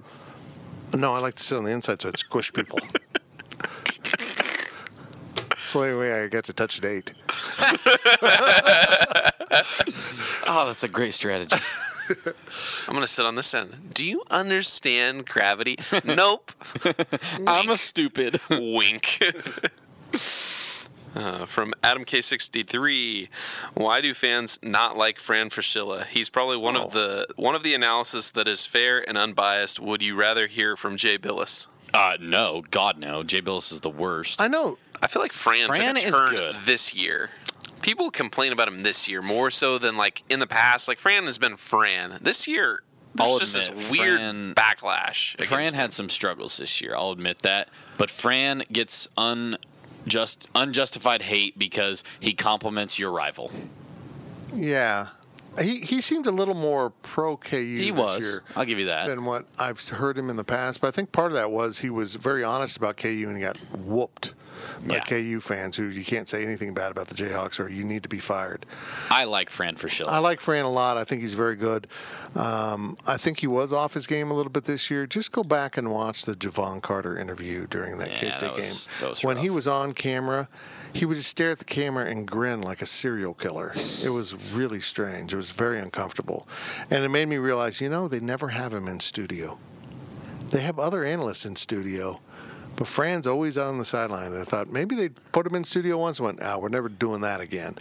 The guy I really liked him, guy I can't think of his name. He he just did the game Saturday or Monday, I think. was it? Oh, I don't know. Monday, I don't know. I was I was not paying attention. To Yeah. that. Um, would have I would have to look it up. I've heard that Robbie Hummel's doing a good job this year. I'm not a huge Robbie Hummel fan. I mean, I don't. I've I think he's seen him. okay. I think he's only been in Bramlage. he's good. No, he uh, did. Uh, He was radio at KU, I think. Okay, well we were there, Well, I know. I'm just so yeah. I thought it was very strange he was at that game. yeah. Uh, Just he was wearing. pointing out. Look, I know fashion changes, but he was his his pants were a good two inches off his shoe tops. and This bothers me. I, I don't understand this fashion at all. High waters are high waters, no matter what fashion are. I know you're six eight. Uh, no, he's a guy that played at Army, uh, and uh, he's in studio a lot. He's. I think he's a rising star. I think he's really good, and he's he's concise and and really spells out what needs to be said. Look, Fran's intelligent and Fran is entertaining. No matter what you think of him, that like those are undeniable facts. He knows basketball and he's fun to listen to at times. And he's not freaking Bob Knight and Brent Musburger, the two most dull. I mean, Brent's fine, but look, Bob Knight being on a TV broadcast was one of the worst things ESPN's ever done, ever. So uh, it's not a Bob Knight, and I, I like Fran, and I hope he's around for a while. From Jim Cat, since Riley had trouble pronouncing the Alabama quarterback and our new defensive coach, how about a try at the Greek freak Giannis Antetokounmpo? That's not it. I don't know what it is. it's Antetokounmpo. Is it Antetokounmpo? Giannis Antetokounmpo. Yes. I'm I'm 100% confident. I don't know. I, I will admit I got Tua wrong. I got Tua Sopo wrong, but it's Giannis Antetokounmpo. Okay. Moving on. Uh, from Wildcat Will 41, what are your thoughts on Fortnite Season 8, or have you guys made the switch to Apex? I've not switched to Apex. Have you? no, I've only heard, I've heard about it. I've considered it, but I no. like Fortnite Season 8. It's fine. Um, pretty excited to get that banana skin. Chris Spatola. Thank you. Go ahead with your. I don't know what that means. Chris Spatola is the analyst that did the game. Oh, I'd like to see like an all new map, probably, but I just I don't know. get rid of the snow. The snow should have gone in the winter. Like I feel like the season changes are. I liked when they made them them subtle, like the dusty divot filling in, like the whole season like that. But I don't know. Get rid of the, the little volcano things too that shoot you up in the air. Those are stupid. I feel like really they've stupid. made it easier for bad players to make it far, Yes. And it's annoying. Let's talk about the important topic here the fact that your boss has provided you with a 50 some inch. It's nice. I gotta admit though, it's taken my eyes some time to adjust to. I'd rather play on a smaller screen. it's it's a lot of graphics moving at once. But I'm getting there. I, I slowed down the game speed so it doesn't jerk around so fast. We had to lower his sensitivity. Whatever. we Sad. can swap TVs out and you can have a smaller TV. that other one's so small though. No, I, But if I- you're sitting right in front of it, it's fine. right now I like it. It's fine. It's also heavy and I don't want to move it again. um, Next question. awkward transition. Sorry, uh, it's infected testicle again. Uh, would you rather have your dream job at fifteen dollars an hour, or a job you don't care for that pays two hundred thousand dollars a You're, year? you're asking sports writers this question. the wording is key right there because he he didn't say a job you hate at two hundred thousand dollars a year. He said a job you don't care about, You don't care for. care for. Okay, well no, that changes it. Yeah. Hold on. I literally made that choice. I mean, I literally Yeah. made that choice. I was, I was working in sales. I hated it. I, it took me like seven years in journalism to equal what I made out of college in sales. But I, this is what I do. This is who I am. I'm not going to say what I make, but I don't take a ra- radical cut of the proceeds here. My wife is the majority breadwinner in our household. Uh, we reinvest in, back into this company for coverage. I've made that choice, and my friends are all jealous of that, and they often text me that while they're on vacation in Bermuda. yeah. Um, I love what I do, and my friend that I went to college with, high school and college with, that I graduated at the same time with, is living in a one bedroom or maybe it's two bedroom apartment in Great Bend, Kansas, working an eight to five job, and he goes to either Beloit or Wichita, whatever, every weekend because there's nothing to do in Great Bend. So I like my job in that situation. Now, when I see him roll up in his brand new 2018 pickup, I get a little jealous of not having that much money. So it's a give and take. $15 an hour. I feel like I don't do I don't know I don't know the math. I don't know what we make in terms of hourly money, but Let's not get into that. you would take fifteen dollars an hour, I bet. I don't know. Right now, This right is a, now today, This is a profession n- known for quality of life or enjoyable work over income. It just is. yeah. A lot of people that really want to do it. Well, this is what you make. I don't want it. You know, there's only so many guys. You're going to be in the office recording a podcast at 7:30 on a Wednesday. yeah. But you're going to be not doing anything in the summertime. Yeah, you, you're going to have. Ish. Yeah, You're going to work really Speak long yourself, hours. pool boy. Uh, you're going to work really long hours at times, but you're also, you know, if there's not a game scheduled or something, and you know that we've got a sort of a content schedule. If you if you got not something that's due to be up, Don't come to the office, man. Yeah. You're not here to punch a time clock. You're here to get work done, and that's one of the ways I've always run my office. Get your work done. Just get your work done. Get cover your beat. That's your that's your criteria. Don't make more work for me. Take care of your stuff. And then, you know, if you want to go drinking on a Thursday night, awesome. Don't don't miss something on Friday then. If you want to go drinking on Friday night, cover a TCU game the next day, make sure you're there ready to function. I was. That wasn't even about you. That was think about that your was- that was that about your predecessors. No, that was the bowl game. No. Oh, you're talking. Oh, different predecessors. Yeah. Sorry, I thought predecessor was. That was so epic.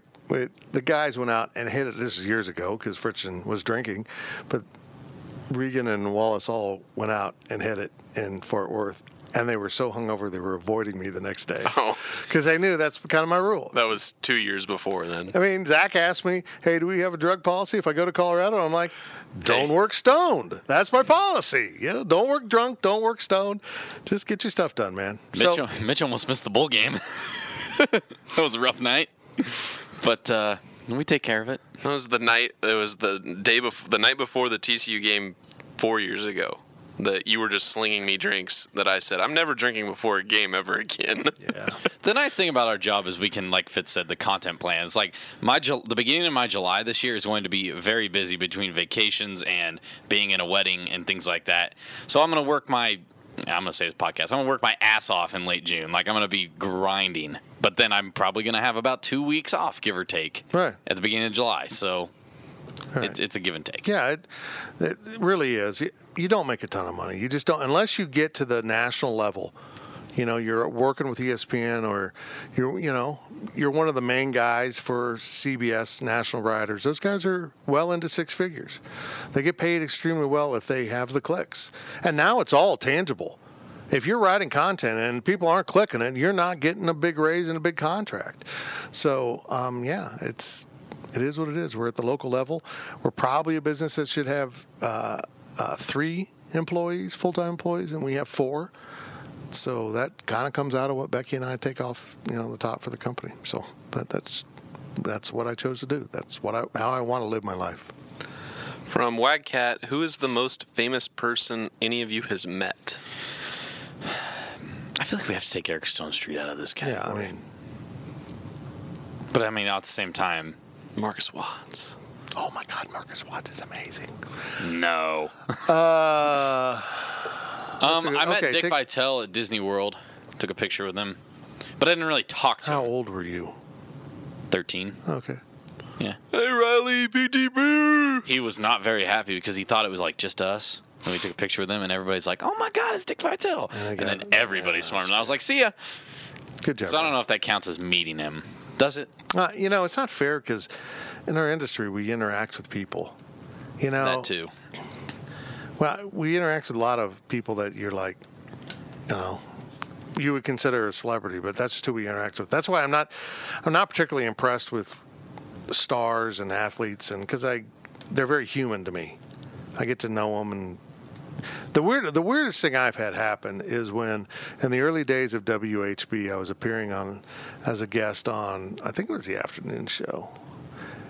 And back then, occasionally they'd have people sit in with them to co-host, and I had George Brett asking me K-State sports questions, and that was just Funny. it was so surreal. It was like, hold on, one of my childhood heroes is asking me asking me sports questions Yeah. about K-State. That's it was, weird. It was very strange. So I mean, I guess if we're gonna answer the question straight up, I'd have to say Stonestreet or or Dick Vitale. Off the top of my head, I don't think of anybody else. But also at the same time, for me, like when you think famous people, at least in my first few years doing this, it was like pretty cool to see some people that like I read growing up, things like that. And then when I interned at eight ten, like I'm in the dugout and I'm like, oh, it's Rustin Dodd. No, he's not famous, but also like I But in read his stuff. He's cool, very good. It so that was really cool. Um, there's things like that. That's how I quote unquote fame. This is a funny story. So we're getting ready to launch. I'm going to share this with the world. I'm going to call out Stony on the air. so we're getting ready to launch a show. You know this this power chat thing. We're going to we're That's unveil studio. unveil more details about it as we go here. But we're just starting to feel out some guests, and I'm I don't know. He texted me about something, or I texted him the other day, and uh, Humble brag. yeah. And, well, this is what's funny about it. I said, "Hey, by the way, when are you going to be in town next? Because we're starting the talk show up, and I'd love to have you on." Never responded. It's like he, he probably like, "Hell no! I just want to drink with you. I don't want Right. to do." I don't want to do work. Yeah, it was so funny. Well, that's sad. Oh, we'll get him on. We'll make him come on. From Wildcat two, Wildcat Tad two. What are your thoughts on Popeye's chicken? good. Solid. Very good. Yeah. I was blown away when it came here because we didn't have a real chicken place. We had So- KFC. Okay. But we went mean, through a phase where we didn't have that. Well, yeah, we were, we had a yeah. We I'll, got I'll say this. start I from the kinda bottom moved- here. When we moved out of Aggieville, I stopped going to Popeyes because, frankly, I forgot about it. it's hard to get to.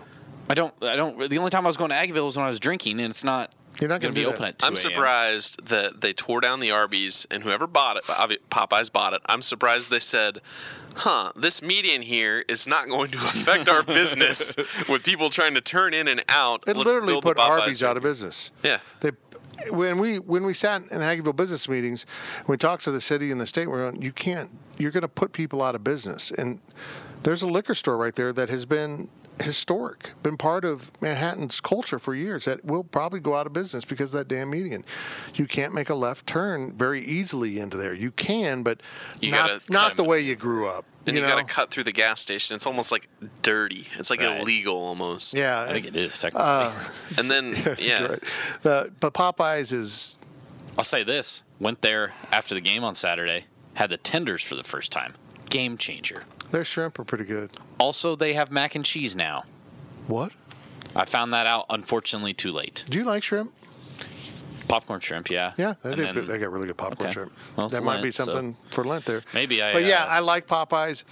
Our one here isn't particularly convenient. It was, if see if you left Aggieville on 12th Street, you could catch it and right turn into it. But then I got to go the other way Yeah. on Bluemont slash Anderson, so I'd have to go. It's just a pain in the you got to use the alley. The alley is the pro move. Then you feel dirty. Well, You're driving down The an best alley. was when we worked in Aggieville. We could just walk there. Just cut through the Wahoo parking lot I and we're miss there. Pepper Jacks. Side note. If we're if we're, we're just we're talking about walking to Popeyes, we would Yeah. walk by Pepper Jacks. Yeah. I'm, I miss it. That was kind of my 1 a.m. Let's go to Pepper Jack's. That was the thing. They were crap sandwiches, guys. Every pizza shuttle's crap, but at 1.30 in the morning after you've been at the bars, it's the best thing you've ever eaten. Okay, that might be true. I'm not a drunk eater. You just are allergic to green peppers. I'm allergic to green peppers. but no, I go in there and I'm like, okay, we're going to do the steak. We're going to double cheese it. We're going to put some mushrooms on there. We're going to do this all right. And then they're using little cheese triangles and Subway. Yeah. I mean, Which- well, okay, what? Well, what do you want your cheese to be? I guess. Usually they usually it's squeeze on cheese for. Well, that's a. Ew. I think that's a different. That's a different cheesesteak. I'd rather have that's a the experience. that's a. Philadelphia cheesesteak. I'd rather have the triangles. Some. I mean, so I would rather have the triangles too. Yeah. I mean, you have Cheez Whiz Yeah. cheesesteaks, and you have cheesesteaks I want to eat. But we all agree that the Tanner's cheesesteaks are the best. So Yeah, you order it with double cheese. Coach Riley, I told you to get the double cheese. You said no, thank you. I'm trying to eat healthy, and you went ahead and added the single. You said and I to eat healthy. And I and I bet you anything, you were like, this needs more cheese on it. he had a steak Philly and said he was trying to eat healthy. Well, I try, I, that's what I'm like. You're getting a steak. You know, why don't you get it with some like just lard? It's like you It's go to, go to Whataburger. When we had this argument, I was like, "Yeah, yeah, you know, uh, honey barbecue chicken strip. It's not a burger." And I'm like, "Oh wait, calorie intake is still super high." Yeah. You're like, oh, this is healthy. And I'm like, no, it's not, Healthy-ish. Riley. No. Yeah. If you if you want a good cheesesteak, go to Tanner's, order it, get double cheese on it, do pepper jack. There you go. Then it's not a cheesesteak. Yeah, yeah. But it's the best you can do. It's, it was better than the place that had cheesesteak in their damn name. It was name. better, but it was still good. Pepper Jacks was still good. From Woodstock Cat. Uh, That is a new one. long. He says long time listener, first time caller. Well, if he was at Woodstock, hell yes, he's a long time listener. Stoned out of his mind too. If K State can pull off the Big 12 title and make another deep run in the Big Dance, does Weber get others? Uh, does does Weber get other offers at schools with more money? And if so, would he leave? It's a really good question. I think he. I think in this era of the FBI coming down on you, I think Arizona comes into play for him. If they have to make a move on their coach and they have to go squeaky clean, They should have made a move on him already. yeah. So that's. I don't think Weber's going to go anywhere. I think he's here for the haul. As long as he gets taken care of. And let's be honest, if he makes another Elite Eight run, he's probably getting a new contract. Is he? That's I'm. I don't know about See, that. that's when you give a new contract. When you you don't do one thing, you prove you can do it. You don't. Yeah. Oh, you were good this year. Here's a new contract. Well, you were bad last year. Did you lower his contract? I mean, that's my thing. Sustain something, get a new contract. And if he does that, I'm all for it at that point. I mean, agents might call. I think I we could definitely. Actually, I'm going to predict that we hear his name in coaching circles. Yeah. Just because that's how agents work, you know.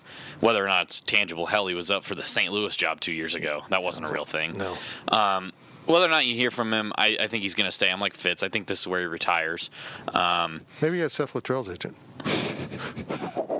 get him out. Get his name out there.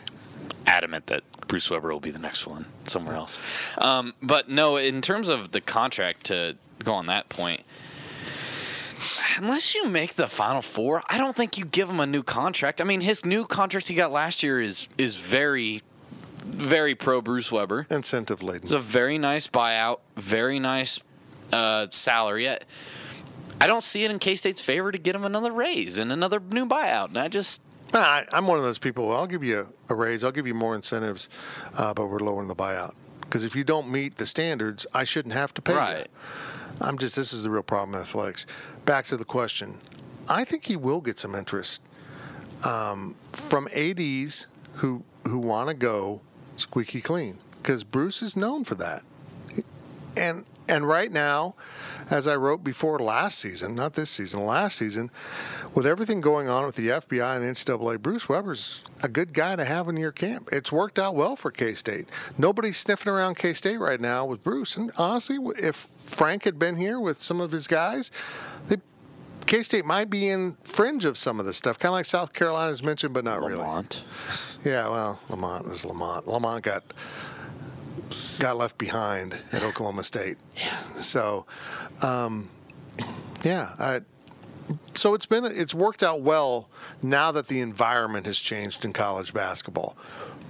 Has it changed enough? I don't know, but I, it just takes 180 to think we got to find a guy that's going to keep our program clean and stop putting us on the headlines, and and win enough games with the right kind of guys. And and Bruce might check that box. Then it's going to take a lot of money. I think it's going to take a lot of money to get Bruce to leave. I think he's really comfortable here. What do you think would be like his? Uh, there's jobs out there that I guarantee you he would leave for if the price was right and the situation was right. I, I, I can't imagine that K State is like an unbeatable job to him. I mean, I'm sure he's happy here. I would think Marquette would be.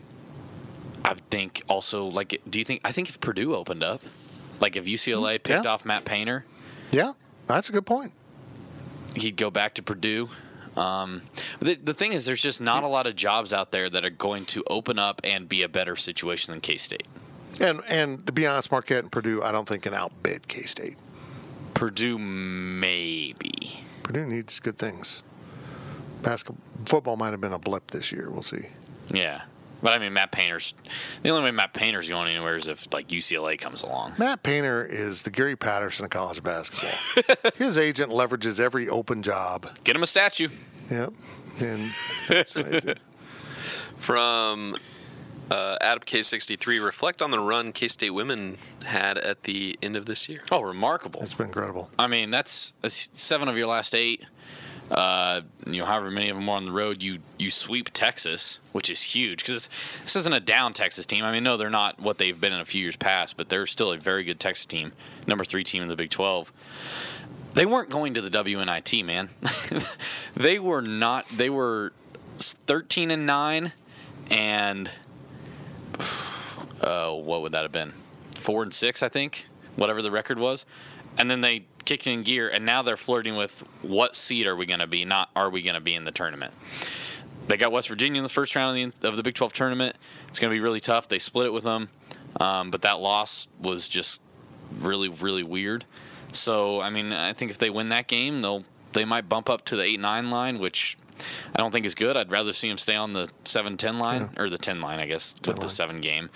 Um, but you know, it, it's been a really good season and and one that Jeff Mittie needed absolutely because let's be real. Aside from getting Kindred Wesemann and, and Breanna Lewis in his first few years, who you know, we're not. If you want to play that with Bruce and Frank, you got to play with Deb and, and Right. Jeff.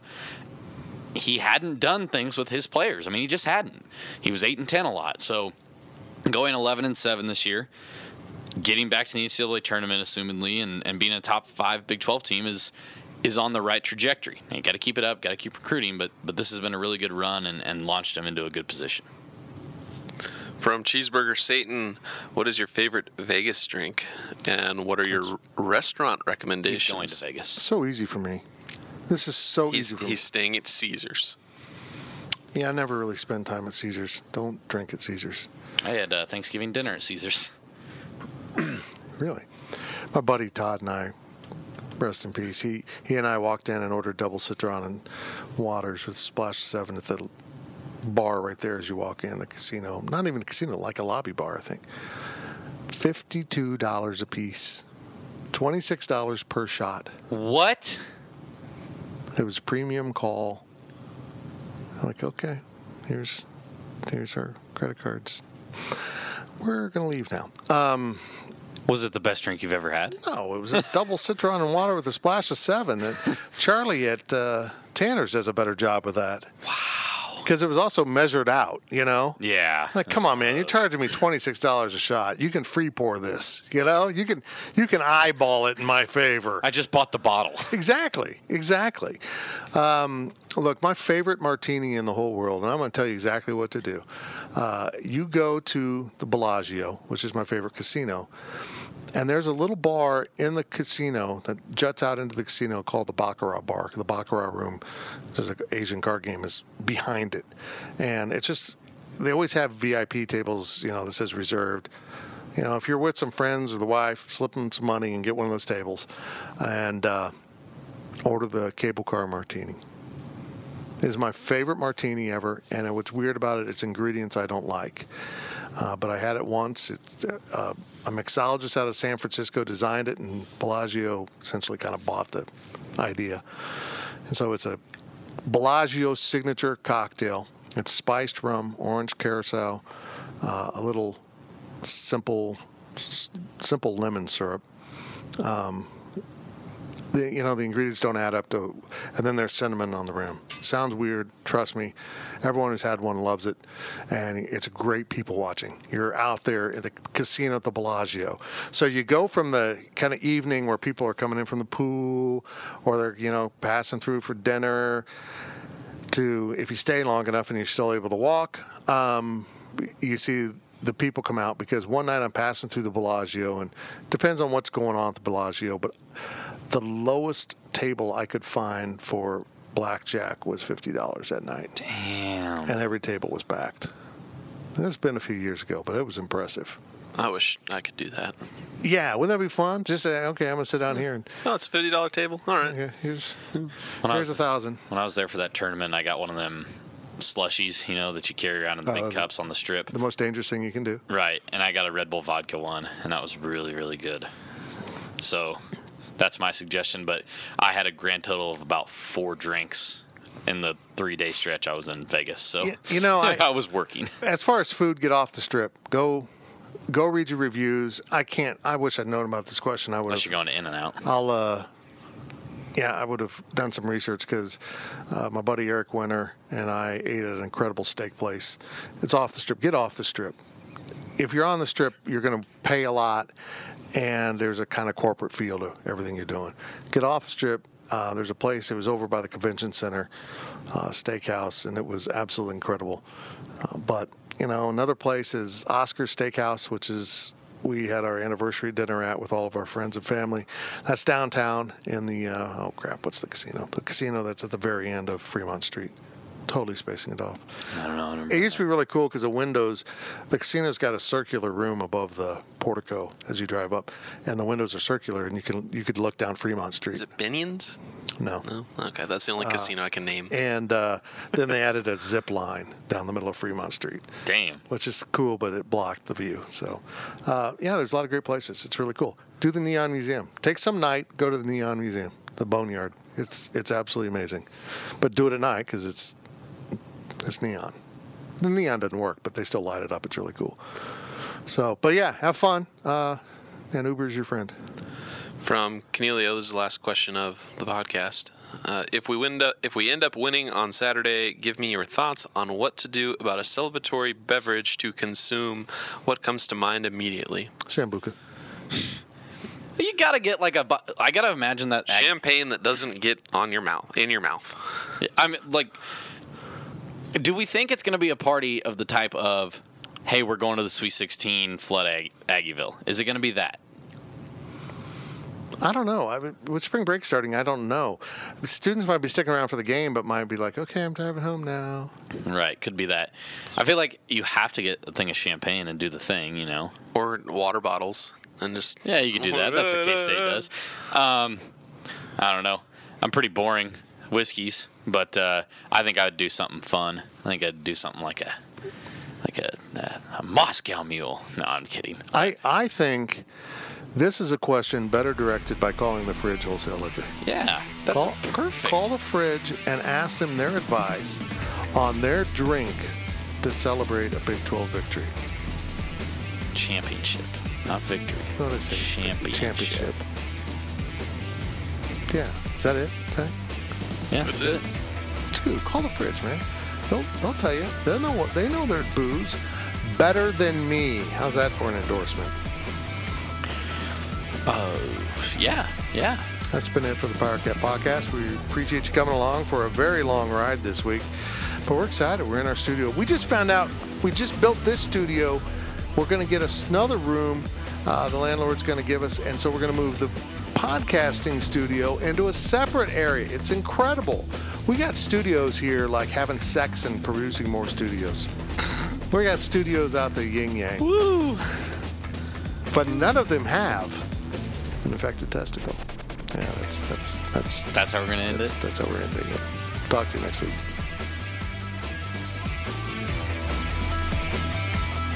Power Cat Podcast. All rights reserved. GoPowerCat.com and Spirit Street Publishing.